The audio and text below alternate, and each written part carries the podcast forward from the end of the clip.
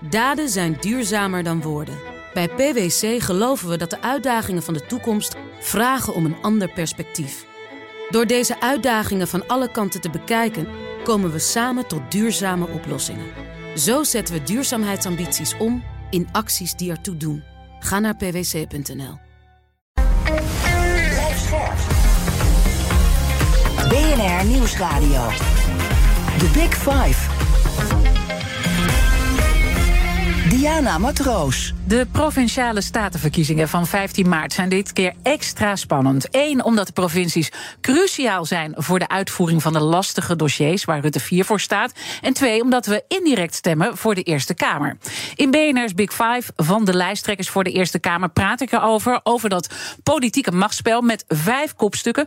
Waar weliswaar niet op gestemd kan worden, maar waar de campagne dus wel om draait. Vandaag trap ik deze week af met Meili Vos. Zij is uh, Eerste Kamerlid en lijsttrekker voor de Partij van de Arbeid in die Eerste Kamer. Maar natuurlijk kennen we haar ook van haar tijd als Tweede Kamerlid. Uh, kortom, ja, Meili, je loopt ontzettend lang al mee uh, in politiek Den Haag, landelijk, in die ja. Eerste Kamer. Je bent overal. ja, ja dus, soms noemen ze je dan een fossiel. Maar het fijne is, ik heb ervaring en kan relativeren en ja, ik kan wel zeggen dat ik het wel een beetje weet um, hoe het, werkt. gaat en hoe het werkt. Ja. Nou, ja. we hebben een uur om dat allemaal uh, te bespreken. Uh, ik ga natuurlijk straks uh, met je um, over de campagne-issues praten. Welkom trouwens, fijn dat je daar bent. maar voordat ik dat ga doen, wil ik twee dingen van je weten. En het eerste is, je bent natuurlijk ook sinds kort lid van GroenLinks, omdat jullie partijen mm -hmm. gaan samenvoegen hè, na die eerste Kamerverkiezing. Wat was daarin voor jou het allerspannendste om die stap te maken? Um, om te besluiten dat we gingen samenwerken, dat was eigenlijk niet zo spannend. Want dat deden we natuurlijk afgelopen jaren al. We stemmen heel uh, ons stemgedrag af. Hè. Wat ga jij doen met de motie? Wat ga jij doen met deze wet? We doen vaak uh, samen uh, de woordvoering bij een bepaalde wet. Dus dat was niet zo spannend. Maar wat ik wel spannend ga vinden is natuurlijk van hoe voeg je twee verschillende organisaties, want dat heb, heb je het eigenlijk over, ja. hoe voeg je dat samen? Dus dan krijg je eigenlijk hetzelfde als wat veel ondernemers ook wel eens hebben. Weet je, hoe, hoe, hoe, hoe fuseer je? Hoe zorg je dat een, een nieuw team gaat samenwerken? En dat zijn ja, eigenlijk dezelfde vragen, denk ik, waar heel veel ondernemers of organisaties ook wel mee te maken hebben. En die is ook gewoon spannend. Ook okay. leuk trouwens. Leuk en spannend. Ga ik het uitgebreid met je over hebben. Dat doen we in het tweede half uur. Uh, maar uh, wat ik ook van je wil weten, het tweede, dat is, um, je ziet eigenlijk overal in de media wordt er geschreven, het is een gevecht tussen links en uh, rechts. dat hoor je, dat zie je, dat, dat komt overal komt dat terug, ook door de posities die de partijen kiezen. En ik vraag me dan af, is dat waar Nederland op zit te wachten? in een tijd dat we echt boordevol crisis zitten? Nee, Nederland zit te wachten op meer samenwerking. En dat mensen elkaar weer in de ogen kijken. Uh, en dat we problemen oplossen. Uh, dat is het belangrijkste. En ja, er worden natuurlijk verschillen worden enorm uitvergroot. En die zijn er natuurlijk ook. En het gaat uiteindelijk wel om de strijd over hoe je dan die problemen wil oplossen. En wij zien wel dat dit kabinet moeite heeft om knopen door te hakken. Dat zie je dus aan het stikstofdossier, maar ook bijvoorbeeld de arbeidsmarkt. We hadden het er net even mm -hmm. over. Hè. Dus uh, bijvoorbeeld dat ZZP'ers nog steeds tegen dezelfde dingen aanlopen als 15 jaar geleden. Want dat was een belangrijk punt en drijfveer ja. waarom je ooit in de politiek ja. uh, bent gestapt. Zeker. Ja, ja. Maar, maar, maar, maar hoe kijk je naar dat? Want je bent er natuurlijk zelf ook een onderdeel van. Hè? Dat links tegen rechts en jullie bieden tegen elkaar op, ook in dat opzicht. Hoe kijk je daarnaar? Um, Want ik kijk er soms wel eens met. Ja. met uh, er is natuurlijk een, een, groot verschil in ideaal, een ideologie, een mensbeeld tussen bijvoorbeeld de VVD en de PvdA. De, PV, de VVD uh, vertrouwt mensen minder dan de PvdA zou willen doen. De VVD heeft een ander idee over belastingen, over de inrichting van de samenleving dan de PvdA. Wij zouden dingen graag wat meer samen willen doen. Zij zijn wat individualistischer.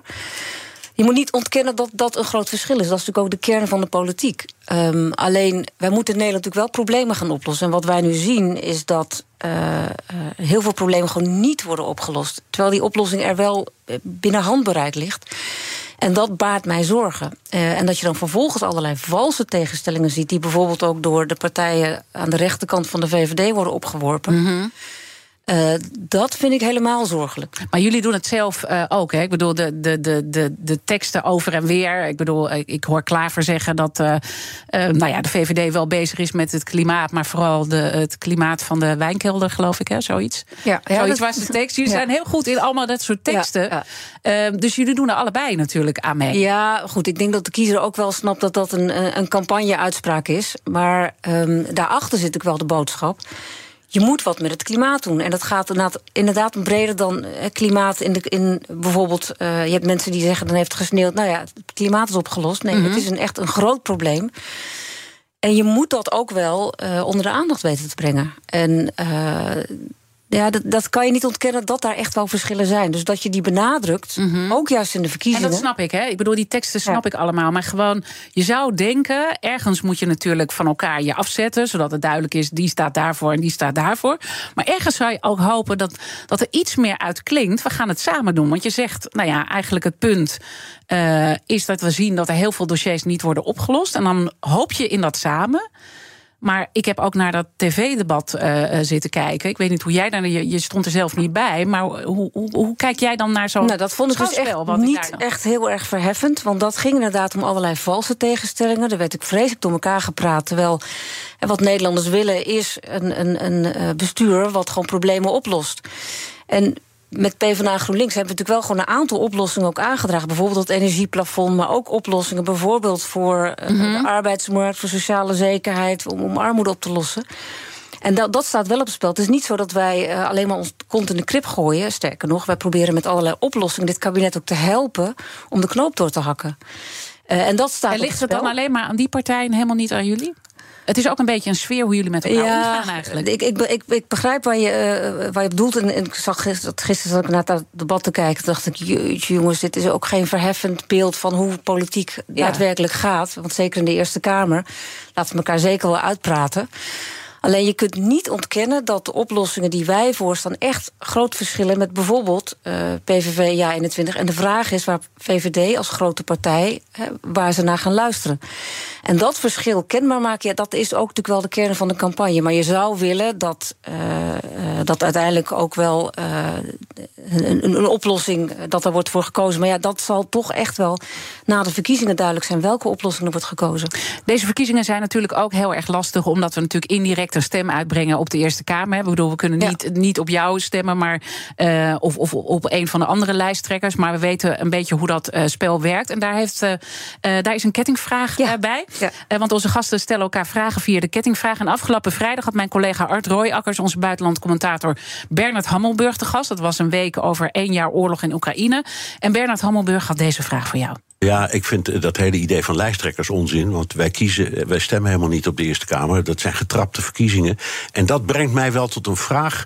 Er is nu net uh, na een actie van Eelco Keij, een D66 met een groep andere mensen, een regel tot stand gekomen, een toevoeging gemaakt aan uh, het systeem. Er is een extra kiescollege voor Nederlanders in het buitenland. Die kunnen dus meestemmen voor de Eerste Kamer. Waarom kunnen jij en ik niet op een kiescollege stemmen in plaats van die ingewikkelde weg via de provinciale staten. Dus dat zou ik graag van Meili Vos willen horen. Ja, kan het anders? Alles kan anders, maar dit vergt wel een grondwetwijziging. En in Nederland zijn grondwetwijzigingen zijn behoorlijk ingewikkeld. Maar het is een terechte vraag.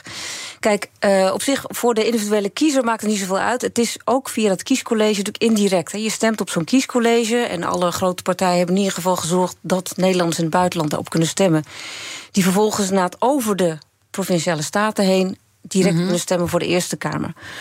Nu is het zo dat je eigenlijk indirect, dus je, je brengt eigenlijk twee stemmen uit voor jouw provincie, hè, voor datgene wat je daar belangrijk vindt. En indirect ook gelijk voor die partij waar je op stemt, zal ook stemmen op diezelfde partij in de Eerste Kamer. Getrapt. Getrapt. Maar bijvoorbeeld, stel dat je in de provincie iets anders belangrijk vindt dan in de Eerste Kamer. Ja, je hebt wel een koppelverkoop. Dus dat is het, het onhandige aan deze wijze van stemmen, die we natuurlijk al jaren hebben. En dat komt allemaal uit de. En elke keer hebben we het weer over, maar we laten we hebben het weer over. Maar goed. Uh, het voordeel van deze manier van stemmen is dat ook voor de mensen die dus op moeten komen en die moeten gaan stemmen voor de provinciale staten, dat ze een extra reden om te stemmen. Dat, er daardoor de opkomst in ieder geval waarschijnlijk wordt bevorderd, althans volgens politicologen.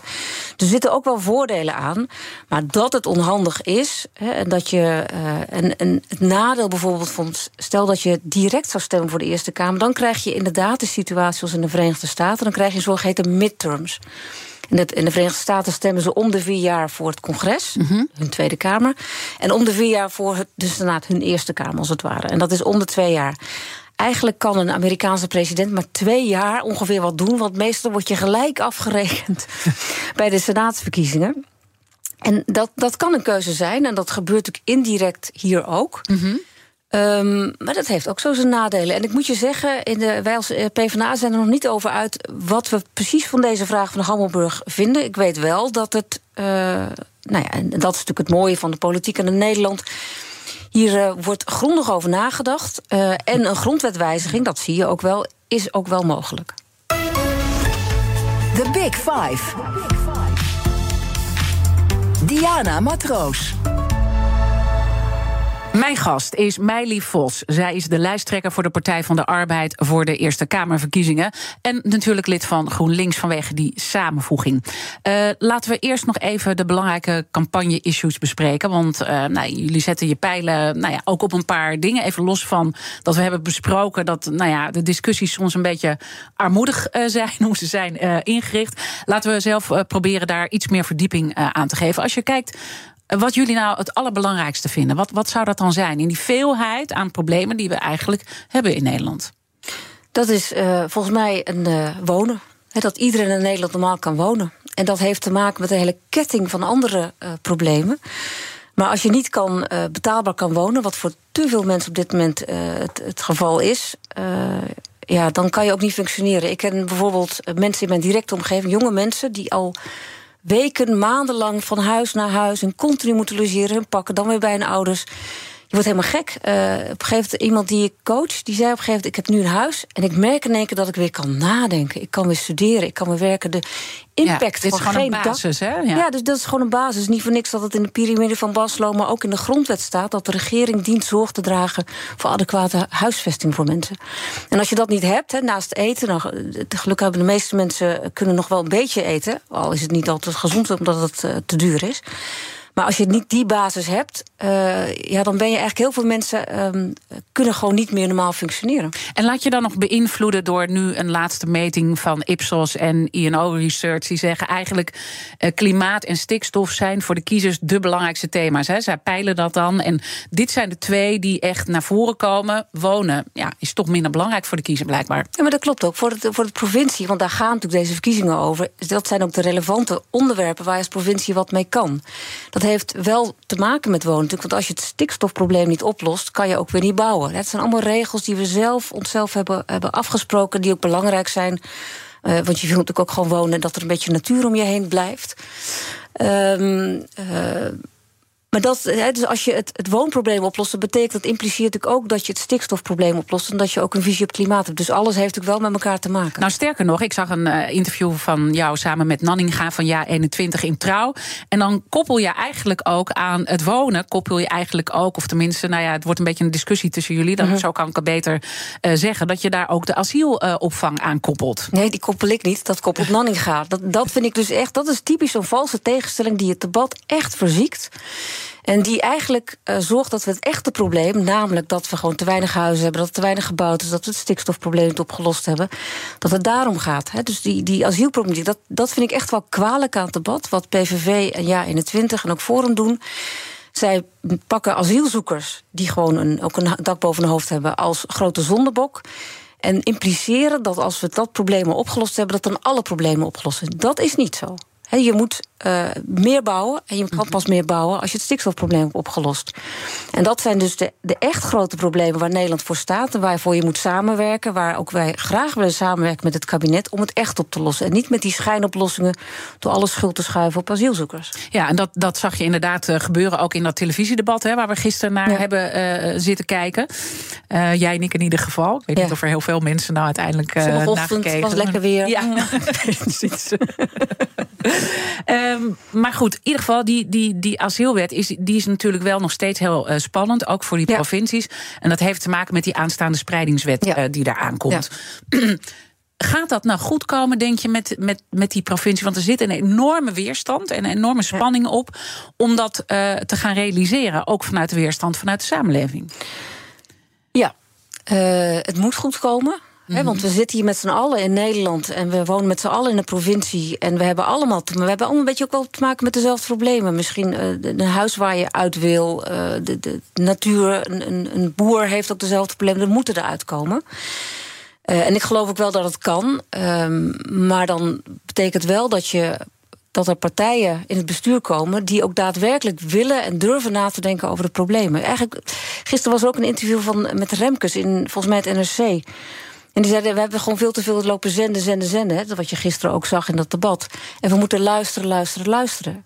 Als ik luister naar mensen in de buurt... of als je de, uh, luistert naar bijvoorbeeld boeren... die echt wel gewoon normaal willen boeren... dan zitten daar vaak oplossingen van problemen in... die je helemaal niet uh, vanuit Den Haag kan verzinnen. Mm -hmm. En dat luisteren, luisteren, luisteren... ik denk dat dat ook wel de agenda moet zijn voor de komende jaren... en ook voor de provincies. En dan blijken er gewoon veel meer dingen te kunnen... Alleen soms staan er, staan er regels in de weg. Regels die gebaseerd zijn op wantrouwen. En dat wantrouwen, nou, dat vind ik wel iets wat de afgelopen... eigenlijk zolang als ik in de politiek mm -hmm. zit... merk ik dat wantrouwen de kern is achter heel veel regels. Uh, heel veel regels in de zorg. Waardoor dus mensen die in de zorg proberen te werken... alleen maar met, uh, aan het verantwoorden zijn wat ze gedaan hebben per vijf, vijf, minuten. Dat zie je in het onderwijs, in de kinderopvang. Waardoor het ook niet meer leuk is om in de kinderopvang te -hmm. werken. Dat zie je nu met de afhandeling van de schade in Groningen. Bij de oplossing van het probleem van de uh, slachtoffers van de kindertoeslag. Wantrouwen. Ja. Waardoor je dus 70% tijd bent aan regeltjes. En dat wantrouwen, daar moeten we eens een keertje vanaf. Ja, en, en dan loop jij, dat, dit vind ik fascinerend, want je loopt al zo lang mee. En ook jouw eigen partij is er door. Hè, stel, zelfs Lodewijk Asscher is uiteindelijk opgestapt uh, vanwege die hele uh, toeslagenaffaire. Dus jullie zijn er zelf ook als partij. Jij ook, je bent er onderdeel. Uh, ja, maar het grote verschil is dat wij ervan geleerd hebben. En dat Lodewijk Asscher wel is opgestapt en ook echt tegen zichzelf gezegd ik kan hier niet mee leven. En dat vind ik, nou, mm -hmm. ik vond dat uh, heel um, moeilijk uh, dat hij opgestapt is. Maar het is wel. Dat is wel iemand, en dat is ook de PvdA, die geleerd heeft van die tijd van die kinderopvangtoestellen. Dat daar dus wantrouwen, wat ja, ook wel een beetje dat VVD-denk is. Iedereen voor zichzelf, iedereen is een, een, een calculerende burger. Dat is niet zo. 99 van de procent van de burgers is helemaal niet slecht of bezig, bezig de boel te flessen. Die maken wel eens een foutje. En dat we dus door schade en schande hebben moeten leren dat een foutje dat je niet gelijk hoeft af te straffen met de meest vreselijke boetes. Dat is een les die wij wel geleerd hebben. En, en, als, en als je dan die les leert en je gaat het nu heel concreet op jullie belangrijkste uh, onderwerp zetten, wonen. Hè? Ja. Want dat zeg je, dat is, dat is eigenlijk uh, toch het allerbelangrijkste. En heel veel dingen hangen daar dan aan vast. Als, als de PvdA uh, samen met GroenLinks het, het voor het zeggen uh, zal hebben. Wat, wat gaan we daar dan van merken, heel concreet? Dan ga je van merken, uh, eindelijk een keertje die andere bestuurscultuur, mag ik hopen. Namelijk dat wij wel uitgaan van het goede in de mensen. Dat we misschien heel veel regels loslaten. Dat we dus bijvoorbeeld gemeenschappen boeren in, in dorpen, dat we die gewoon eens eventjes hun eigen oplossingen laten vinden. Uh, dan ga je van merken dat we ook in de zorgregels gaan schrappen. Dan ga je van merken dat we in het onderwijs ook gewoon een docenten gewoon laten doen wat, wat ze goed kunnen. En dan hopelijk ga ik merken dat we veel minder um, bureautjes nodig hebben... die bijvoorbeeld ZZP'ers in het onderwijs regelen... of ZZP'ers in de zorg, omdat het weer fijn is om te werken in de Mhm, zorg. -hmm. En dan zegt de VVD van... Uh, ja, uiteindelijk uh, gaan we terug naar de tijd van Joop den Uyl... en er komen gewoon heel veel belastingen bij als, het, als jullie het voor het zeggen nou ja, de, de, Die mythe is al zo vaak debunked door ook uh, zijn collega's ter rechterzijde. Dat is niet zo. Rutte heeft natuurlijk heel veel geld uit, uitgegeven. Nou, dat is op zich dat is helemaal niet slecht... want soms moet je gewoon wat meer spenderen. Maar Den Uil, en zeker met uh, zijn ministersploeg... die uh, hebben helemaal niet zoveel geld uitgegeven. Het was dat... He, dus dat um, waar Rutte en zijn goede vriend Jort Kelder vaak naar kijken... Sinterklaas bestaat niet. Uh, dat debatje wat hij me ooit Den Uil met Wiegel had... dat blijven ze herpompen. Maar het is natuurlijk een leugen. En het kabinet Den Uil was inderdaad een doorbraakkabinet. Er is heel erg veel gebeurd in dat kabinet. Maar we uh, hebben er ook heel veel zorgen van gehad. Hè. Er zijn hele goede dingen gebeurd, ook -huh. voor Nederland. Maar we hebben ook uh, heel veel zorgen er uiteindelijk uh, van gehad. Omdat we gewoon te veel geld hebben uitgegeven aan bepaalde dingen. En we moesten wel daarna ook gaan bezuinigen, toch? Dus het is niet alleen nou, maar... Het, het was vooral het kabinet Den Acht. Nou, het was ook de tijd van de gasbel. We hebben toen, toen op een gegeven moment werd duidelijk dat we op een ontzettende berg met geld zaten. en toen is ook de verzorgingsstaat, is natuurlijk, de welvaartsstaat is uitgebreid. En dat je continu beleid moet bijstellen. En soms is iets besluiten wat achteraf blijkt. Dat is van alle tijden, van elk kabinet. Maar ik bestrijd echt dat het kabinet Den Uyl zo'n ontzettende big spender was. Dat waren toch echt de kabinetten daarna. Uiteindelijk is het natuurlijk wel een idee, ideeënstrijd. Dat zegt uh, Klaver ook tegen nou ja, het, het, eigenlijk het, het grote geld, het kapitalisme, het bedrijfsleven. Aan de ene kant. En aan de andere kant de, de burger die het moeilijk heeft en die kwetsbaar is. Deel je zijn opvatting? Zeker. dus dat rendementsdenken dat ook echt komt uit nou ja, VVD-kringen. Dus dat alles tot de max moet, efficiënt moet zijn. Dat je de publieke dienst tot het pot kan afschrapen. En dan verwacht dat iedereen dan maar even nog harder gaat werken. Dat is niet zo. Je hebt te maken met mensen. En je haalt heel veel innovativiteit kwijt, heel veel lol in het werk, heel veel smeerolie die een organisatie, die een bedrijf nodig heeft, als je alles tot helemaal het maximale uitkleedt. En dat is. Nou, waar ik het net over had, ook dat eh, gecombineerd met dat wantrouwen in mensen, dat maakt eigenlijk dat publieke diensten niet meer werken zoals ze zouden moeten doen.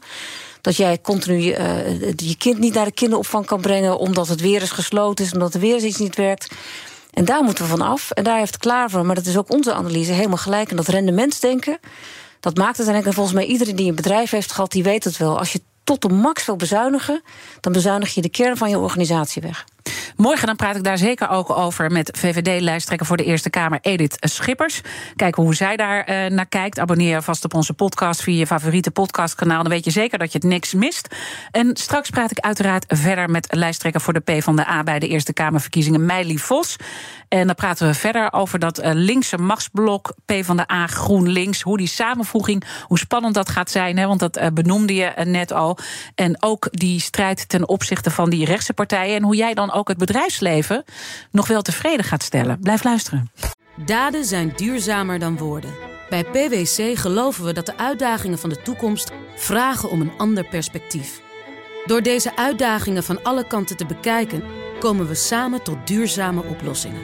Zo zetten we duurzaamheidsambities om in acties die ertoe doen. Ga naar pwc.nl. Zeg ZZP'er, heb je nou nog geen arbeidsongeschiktheidsverzekering? Insafai heeft de AOV die wel betaalbaar is. In 15 minuten geregeld, 100% online. Krijg nu 20% korting in je eerste jaar via insafai.nl slash radio.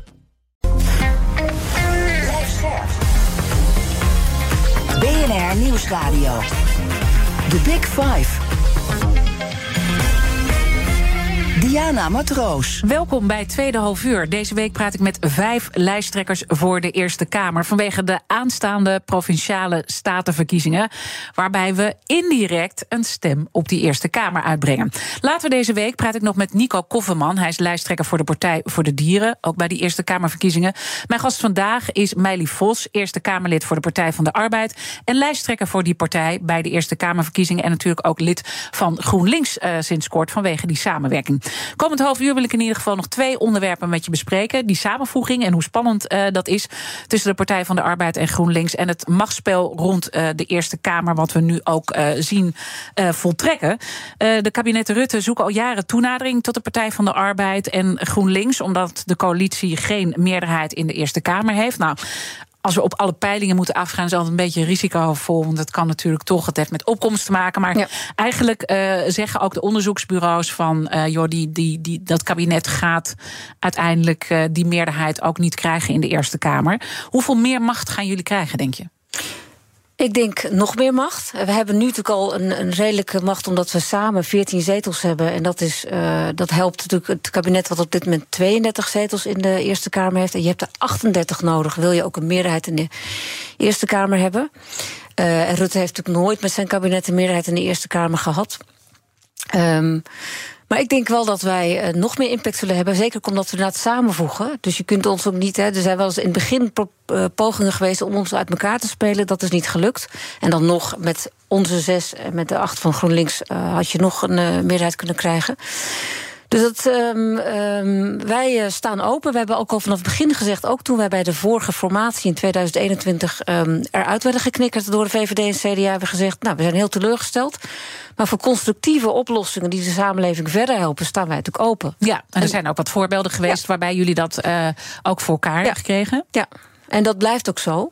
Uh, en ik denk dat het extra relevant is, ook gezien de grote problemen die gewoon opgelost moeten worden de komende jaren. En dan kan je beter zaken doen met uh, een grote constructieve partij links van het midden, denk ik, dan met een van de kleine partijen op de rechterzijde. Toch kan je je ook afvragen: is die Eerste Kamer niet gewoon veel te politiek geworden? Hè? Want uiteindelijk wordt daar ook, uh, dat is ook waarom wij nu uh, ja, mm. zo'n Big Five van de lijsttrekkers maken. Terwijl eigenlijk die verkiezingen aan zich daar niet over gaan. Want het ja. gaat over de provinciale staten.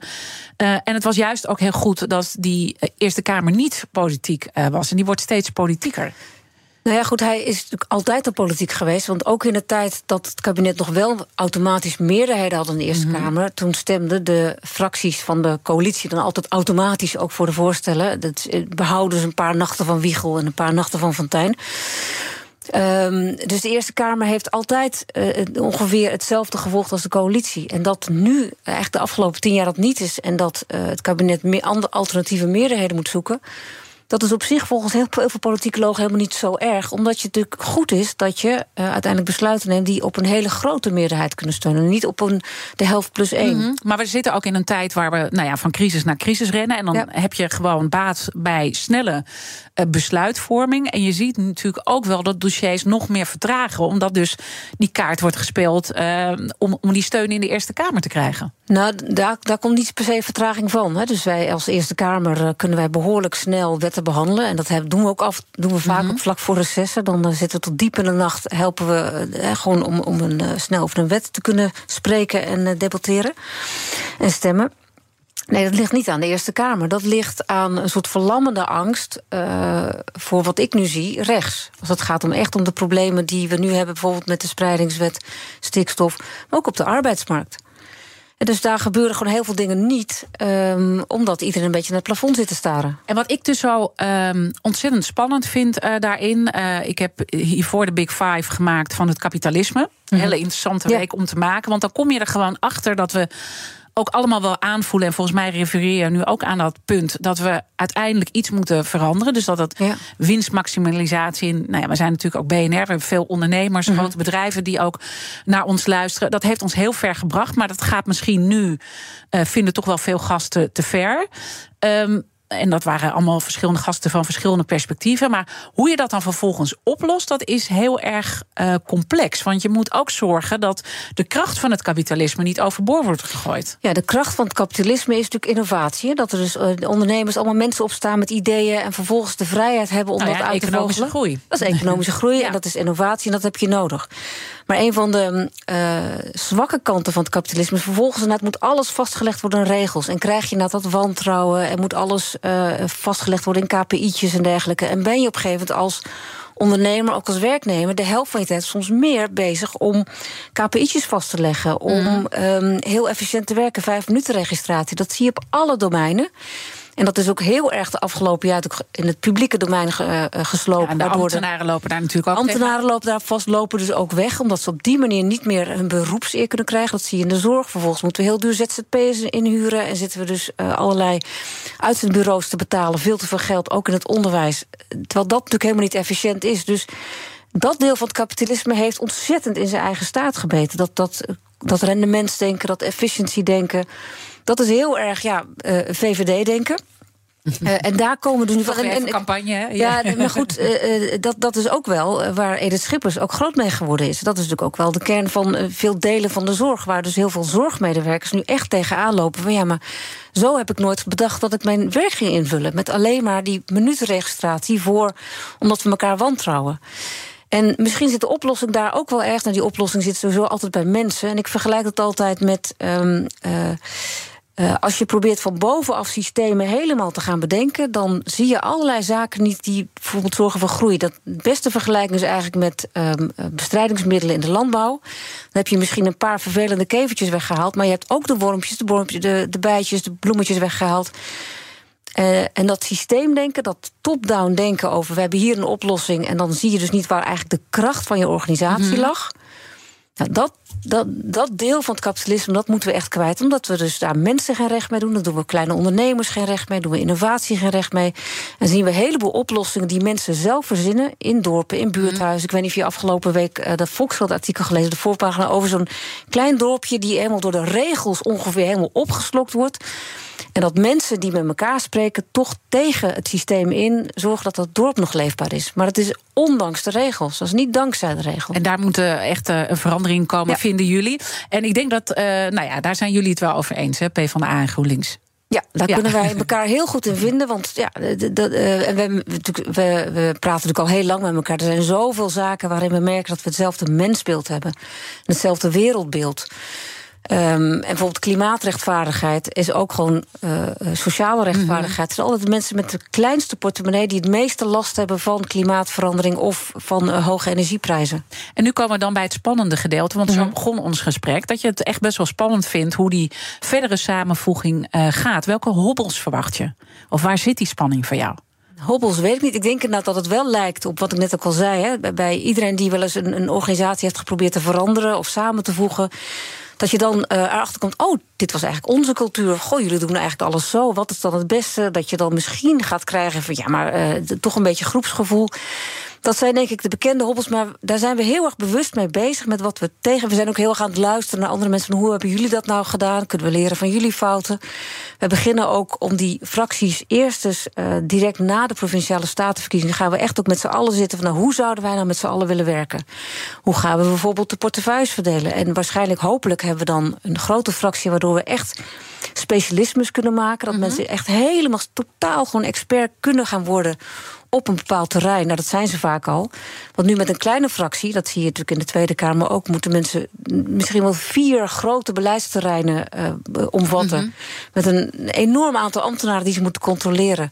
Hoe groter je bent, hoe beter je je werk kan doen. Nou, en dat betekent dus dat we een hele goede portefeuilleverdeling maken die past bij wat mensen weten, hun ervaring, wat ze kunnen en hun ambities. Maar dat is natuurlijk spannend, dat verdelen. Want ja, dan ga je natuurlijk toch uh, en ja, je, je voelt je nog P van de A natuurlijk, weet je wel. Dus, dus je wil bepaalde. Ja, maar dus onze kandidaatstellingscommissies hebben ook al wel een beetje rekening gehouden met, met het inweven. Dus we wij hebben bijvoorbeeld het specialisme financiën. Hebben we gewoon gezorgd dat dat gewoon uh, op goede plekken staat.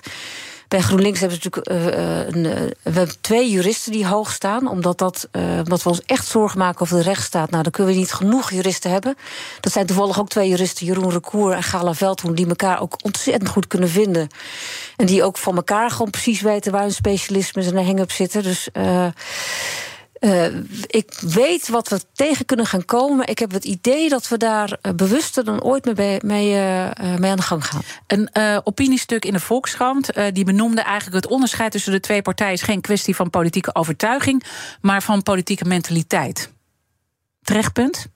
En daarmee werd verwezen eigenlijk uh, dat het verschil ook tussen jullie partijen is dat uh, de PvdA bereid was tot compromissen en GroenLinks niet. Zoals bijvoorbeeld met de asielproblematiek, maar ook met de sociaal-economische koers. En dat GroenLinks daar de echt schande van heeft gesproken. Ja. En zo ehm, kwamen ze dat, de conclusie, dat, is, dat is echt wel het, ja, het DNA-verschil tussen jullie twee. En dat is ook precies de reden waarom we willen samenwerken. Omdat wij natuurlijk als linkse partij willen we nu eindelijk eens een keertje de grootste worden... en uh, eens een keertje de, uh, ja, de, de premier leveren. En dat betekent dat GroenLinks uh, misschien moet leren om af en toe zo, he, daar wel een compromis. En wij soms denken van oké, maar daar staat terecht een piketpaal. Dus we proberen juist dat verschil mentaliteit, daar proberen we samen beter van te worden. Maar dat is wel natuurlijk het spanningsveld ja. wat je gaat uh, zien. En je ziet ook dat niet uh, iedereen nog helemaal uh, te spreken is, ook van jullie leden, over de samenvoeging. Nou, met 80% consequent de afgelopen paar jaar op congres... de 80% van onze beide partijen stemt... ga meer samenwerken, ga dit doen, ga het uitzoeken. Dus uh, zeker, en we, hebben ook een aantal leden... en daar moet je goed naar luisteren. Want vaak zijn de critici op de zijlijn... Uh, die hebben soms gewoon gelijk. En als je daar niet naar luistert, dat is een hele grote fout. Dus wat eh, de komende maanden en ook jaren uh, wordt van onderop... en deze beweging is ook van onderop gekomen... wordt gekeken van, ja, maar hoe dan? Waar zitten de verschillen? Waar moeten we ons op inzetten? En uh, ook voor allerlei hele kleine dingetjes... die misschien te maken hebben met posities... daar moet ook ruimte voor zijn. Daden zijn duurzamer dan woorden. Bij PwC geloven we dat de uitdagingen van de toekomst... vragen om een ander perspectief. Door deze uitdagingen van alle kanten te bekijken...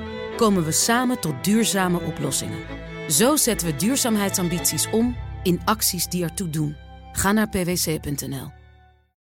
30 mei, Unlocked. Het event dat de deur opent naar Composable Commerce. Unlocked is exclusief voor groothandels, brands en retailers. Gratis aanmelden, kega.nl. BNR Nieuwsradio. The Big Five. Diana Matroos. Je luistert naar BNR's Big Five van de lijsttrekkers voor de Eerste Kamer. Later deze week zal ik nog spreken met Theo Bovens. Hij is lijsttrekker voor het CDA bij de Eerste Kamerverkiezingen. En hoe zij een positie proberen te pakken tussen de linkse partijen aan de ene kant en de VVD aan de andere kant. Het gaat nog niet zo goed met die partij. Mijn gast vandaag is Meili Vos, lijsttrekker voor de Partij van de Arbeid bij de Eerste Kamerverkiezingen. En lid van GroenLinks vanwege die samenvoeging. En het gaat wel goed, hè? Het ziet er wel goed uit. Ja, het ziet er goed uit. Ik bedoel, de zon schijnt voor ons. Ja, ja wel geloof ik in de laatste peiling drie eh, zetels weer ingeleverd. Ja, er zijn zo verschillende peilingen. Maar ik, ik kijk altijd een beetje dom en ik probeer mezelf niet heel erg af te laten leiden. Maar als het goed gaat in de peilingen, merk ik, dan laat ik dat wel op mijn gemoed werken. Ik ben er heel blij van. Ja, het is echt wel betere tijden uh, uh, voor jullie. Zou je de fractie willen leiden straks bij die samenvoeging? Lijkt dat je leuk? Het lijkt me leuk. Uh, het lijkt Paul ook leuk. En kijk, dat is de vraag die iedereen stelt: van wie van jullie wordt fractievoorzitter? Ja, soms dan denk ik is, ook van jullie ja, weten het nog niet. Nee, maar in de Eerste Kamer al helemaal ben je natuurlijk gewoon primus inter pares. Dus het, het, is een heel andere positie dan wanneer je bijvoorbeeld fractievoorzitter in de Tweede Kamer bent. Want dan ben je mhm. vaak ook partijleider. Dus bij ons is het meer dat je dan, um, uh, nou, in het allerergste geval, als een keertje een knoop moet doorhakken. Je hebt gewoon andere functies, maar je bent eerst onder de gelijken en met nadruk op gelijken. Dus uh, het is niet een heel prestigieuze functie of zo waar je per se. En nu ben ik sowieso al. Uh, mm -hmm. um, ik hou wel van mijn werk hoor, maar ik hoef niet meer per se de baas te worden van alles. En dat heeft Paul natuurlijk ook. Dus dat is ook gewoon een heel leuk. We hebben er vaak over van, nou, hoe, wat is dan de beste manier om te besluiten? En we weten allebei van uh, wat we ook gaan besluiten, we gaan elkaar heel erg aardig erover vinden. Ja, dit, ja. dit, dit gaat geen uh, felle strijd nee. of discussiepunt nee, uh, worden. Nee, nee. Dus nee, en er is heel veel te doen. Um, en het voordeel van geen fractievoorzitter zijn is bijvoorbeeld dat je dan wel ook weer even de, de, de inhoud die ik ontzettend leuk vind. Dat gaat bijvoorbeeld over sociale zekerheid en arbeid. Dat is natuurlijk iets wat mij altijd boeit. Dat ik daar dan weer meer tijd voor heb. Uh, maar fractievoorzitter zijn is ook heel leuk. Dus Laat je het van de ja. uitslag afhangen? Ja, kan ook. Ja. ja dat ja. je gewoon kijkt van. De, de, Bijvoorbeeld wie de grootste is, wie de grootste is, wie de, die wordt dan fractievoorzitter. En het is soms ook corvée, hè? het is niet altijd een pretje. Nee, precies. Uh, want je bent, staat er op een gegeven moment uh, als uh, echt shit hits the fan, dan moet je natuurlijk wel een aantal dingen gaan doen. Dus we kijken gewoon even. Ja. ja. Die shit hits the fan, dat maakte jij ook mee. Hè? Laatst had je een tweet die dan helemaal uit verband werd gerukt. Je moet erom lachen. Je, je bedankte Poetin voor een inzicht en bam, je kreeg Ironieteken was, ja, ja. Ja, doet dat nog iets met jou? Ja, natuurlijk. Hè. Dus uh, als je een fout maakt, uh, dan doet dat wat met mij. Ik bedoel, het is erger als je een fout maakt en het doet niks met je. Nee, natuurlijk heb ik daar last van gehad.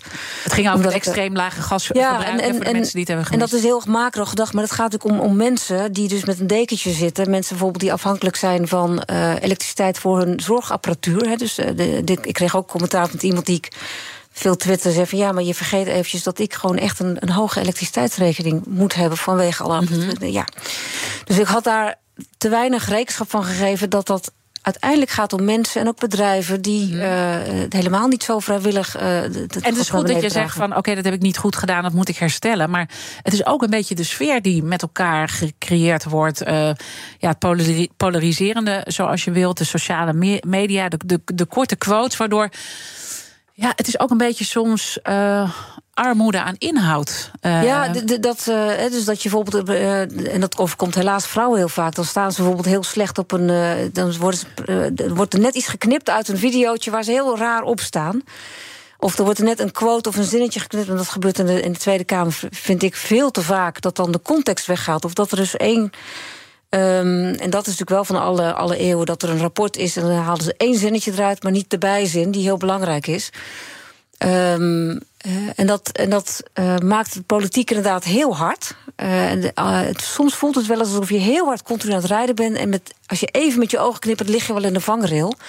En dat maakt ook het politieke bedrijf onveilig, om nog even dat vervelende woord ja. te gebruiken. Dus dat je eigenlijk helemaal niks meer durft te zeggen, dat iedereen zichzelf gaat censureren omdat je dus niet meer wordt gezien als mens. En, en niet de context waarin je dingen zegt. Maar gewoon één dingetje eruit wordt geknipt. En, en vervolgens op wordt geblazen. Uh, tot iets waar je, wat je ja. natuurlijk helemaal niet hebt bedoeld. Ja, en ik heb heel veel respect voor jullie allemaal, welke partij dan ook, dat jullie er wel uh, uiteindelijk wel staan. Mm -hmm. Maar dit is natuurlijk wel een probleem waardoor dingen ook niet in beweging komen, heb ik het uh, soms het uh, gevoel. En dat je dus ook, dit is ook een onderdeel van dat wantrouwen. Hoe krijgen we dat nou weg? Door, te, door te blijven luisteren en door uh, een beetje ook geduldig te zijn. Ook door ik las vanochtend ook een artikel over mensen die niet gevaccineerd zijn. Dat ze dus heel veel pijn hebben gehad. Van ja, dus werden ze gelijk weggezet als wappies. Dat is niet zo. Je hebt, je hebt vaak soms goede redenen om iets wel of niet te doen. Een van mijn broers heeft zich ook niet laten vaccineren. En ik ga, je moet ook niet mensen wegzetten vanwege één ding dat ze doen, waar je het misschien niet mee eens bent. Weet je, respectvol met die verschillen omgaan. Mhm. Dat zou echt zo ontzettend heilzaam zijn voor uh, onze politiek en onze samenleving. Uh, uh, gewoon om verder te gaan. En dan moet ik ook zeggen, hè, dus je, als je naar Twitter kijkt, dan is het een en al zwart-wit. Mhm. Als je met, gewoon met mensen in de winkel staat of gewoon ergens in de kroeg staat te praten, dan kan je prima van mening verschillen zonder elkaar helemaal af te schrijven. Dus ik heb ook nog wel een hoog groot vertrouwen in de gewone Nederlander die donders goed weet dat, dat je het gewoon ook met elkaar Maar als we het toch even verbinden aan die moeilijke dossiers, hoe luister jij naar mensen die zeggen Ehm, we willen gewoon niet meer asielzoekers hier uh, in Nederland. Want wij, wij, wij kunnen zelf onze eigen problemen al niet aan. En ik kan niet die rekening uh, betalen. Hè. Dus, dus, dus ik heb het moeilijk. En er worden wel allemaal andere mensen geholpen. En waarom word ik niet meer geholpen? Laten we eerst de problemen van Nederland oppakken. Hoe eerst, luisteren, eerst luisteren naar de problemen die ze daadwerkelijk hebben. Als jij je rekening niet kan betalen. Als je al 13 jaar wacht op een huurwoning. Natuurlijk moet dat eerst opgelost worden. Alleen, het is niet de schuld van die asielzoekers. Het is de schuld eh, van bijvoorbeeld het systeem. Er zijn ook heel veel mensen die eigenlijk best wel recht hebben op allerlei toeslagen of hulp. Maar niet meer durven te vragen omdat ze zo bang zijn geworden van de overheid. En dat moeten wij ons aantrekken. Dan moet je eerst dat oplossen. En eerst zorgen dat mensen ook geholpen kunnen worden. En dan kom je er waarschijnlijk vanzelf achter dat het inderdaad niet de schuld van een asielzoeker lag. Maar dat lag aan het systeem of aan jouw angst. Of omdat uh, een, een, ambtenaar niet naar jou mocht luisteren. Of niet eventjes een, een oplossing mocht vinden die wel voor jou helpt. Um, uh, dus zo kijk ik naar. Maar ik, ik, zal, ik zal nooit uh, één groep mensen de schuld geven van problemen die uh, ja, helaas mm gewoon door de overheid zijn veroorzaakt. De vraag gaat natuurlijk door. Je hebt eerder een kettingvraag beantwoord. Maar morgen dan heb ik weer een mooie gast. En dat is de lijsttrekker voor de VVD, Edith Schippers. Is al ja. een aantal keer gevallen in dit gesprek. Wat zou je haar willen vragen? Nou, wat ik haar zou willen vragen. Gisteren stond er een interview met uh, haar collega, VVD-collega Remkes, oud-minister, oud-gouverneur van uh, Limburg, uh, oud-Kamerlid. hij wordt altijd ingevlogen als VVD-premier Mark Rutte er niet uitkomt. Uh, en hij werd geïnterviewd en hij zei over de uitspraken van mevrouw Schippers over belastingenverlagingen. Zei hij dit, ik ga hem even quoten. Als je de indruk wekt dat je in de komende vier jaar over de volle breedte de belastingen wilt verlagen, dan is dat een buitengewoon onverstandige uitspraak. En mijn vraag aan mevrouw Schippers is: bent u het eens met de heer Remkes dat die uitspraak onhandig was? Een hele spannende vraag, die ga ik haar zeker stellen. Maar wat gebeurt er bij jullie achter de schermen als Remkes dat uh, zegt? Dan is het Yes, we got it. Nou, ik moet altijd zeggen dat. Uh, ik, ik, ken de heer Remkes ook redelijk goed. Uh, en ik heb gisteren ook wel gezegd tegen mijn vriend. Kunnen we de heer Remkes niet 30 jaar langer laten leven? Dat is een ontzettend verstandige man. Um, nee, ik moet wel grinniken als ik al die uitspraken van hem lees. Maar ik vind ook wel dat hij echt heel wijze dingen zei. Over dat luisteren. En dat we. Uh, eigenlijk waar we het veel ja. over hebben gehad afgelopen uur. Er wordt ontzettend veel gezonde, gezonde zenden, zenden, zenden. En als politiek moet je luisteren. Ja, je zit daar als volksvertegenwoordiger. Je zal moeten luisteren naar de ondernemers, de burgers, de mensen in de knel. Over over waar ze door in de knel zitten. En dan zit de, de oplossing is vaak simpeler. Of ik wil niet zeggen simpel, maar de oplossing zit dan wel weer bij ons. En daar kom je alleen maar achter door te luisteren, ruimte en vertrouwen te geven. Want dat, want dat is gewoon onderliggend het fundamentele probleem. wat eigenlijk de politiek, waar je natuurlijk zelf ook onderdeel ja. van bent, uh, heeft gecreëerd. Ja, ik denk dat Nederland veel mooier kan worden als we meer luisteren en wat meer elkaar vertrouwen. Dat zijn uh, hele mooie woorden. En ik, ik, vraag me dan af, gaat het gewoon lukken? Hè? Want hier wordt natuurlijk zo lang al over gesproken. Dus ik, dus ik wil ja geloven dat het uh, verandert. Maar de realiteit is dat uiteindelijk moet je weer naar de volgende Tweede Kamerverkiezingen toewerken. Moet je weer afzetten tegen elkaar. En, en uh, ja, kom je weer in dat hele politieke spel terecht. Nou, ik geloof, ik ben optimist, maar ik geloof echt dat het gaat lukken. Omdat we zo ontzettend zat zijn van de manier waarop we onszelf hebben vastgedraaid de afgelopen tien jaar dat uh, heel breed uh, wel de behoefte staat voor echt die andere bestuurscultuur. En dat is gewoon elkaar vertrouwen. Ik uh, ga het uh, met jou uh, afwachten of het gebeurt. Het lijkt me fantastisch als het lukt. En ik wil je danken dat jij hier te gast wilde zijn. Meili Vos, de lijsttrekker voor de Partij van de Arbeid bij de Eerste Kamerverkiezingen. En natuurlijk, zoals altijd, maar ik zeg het toch nog maar eventjes... alle afleveringen van BNR's Big Five zijn terug te luisteren. Abonneer je op onze podcast via onze app of jouw favoriete podcastkanaal. We zijn overal te vinden. En mis geen aflevering, want dan ben je altijd scherp en goed geïnformeerd. Maar het allerbelangrijkste blijft op deze zender. Zometeen Iman Verrips met het mooie programma BNR Breekt. Ik wens je een mooie dag. Daden zijn duurzamer dan woorden. Bij PwC geloven we dat de uitdagingen van de toekomst vragen om een ander perspectief. Door deze uitdagingen van alle kanten te bekijken, komen we samen tot duurzame oplossingen. Zo zetten we duurzaamheidsambities om in acties die ertoe doen. Ga naar pwc.nl.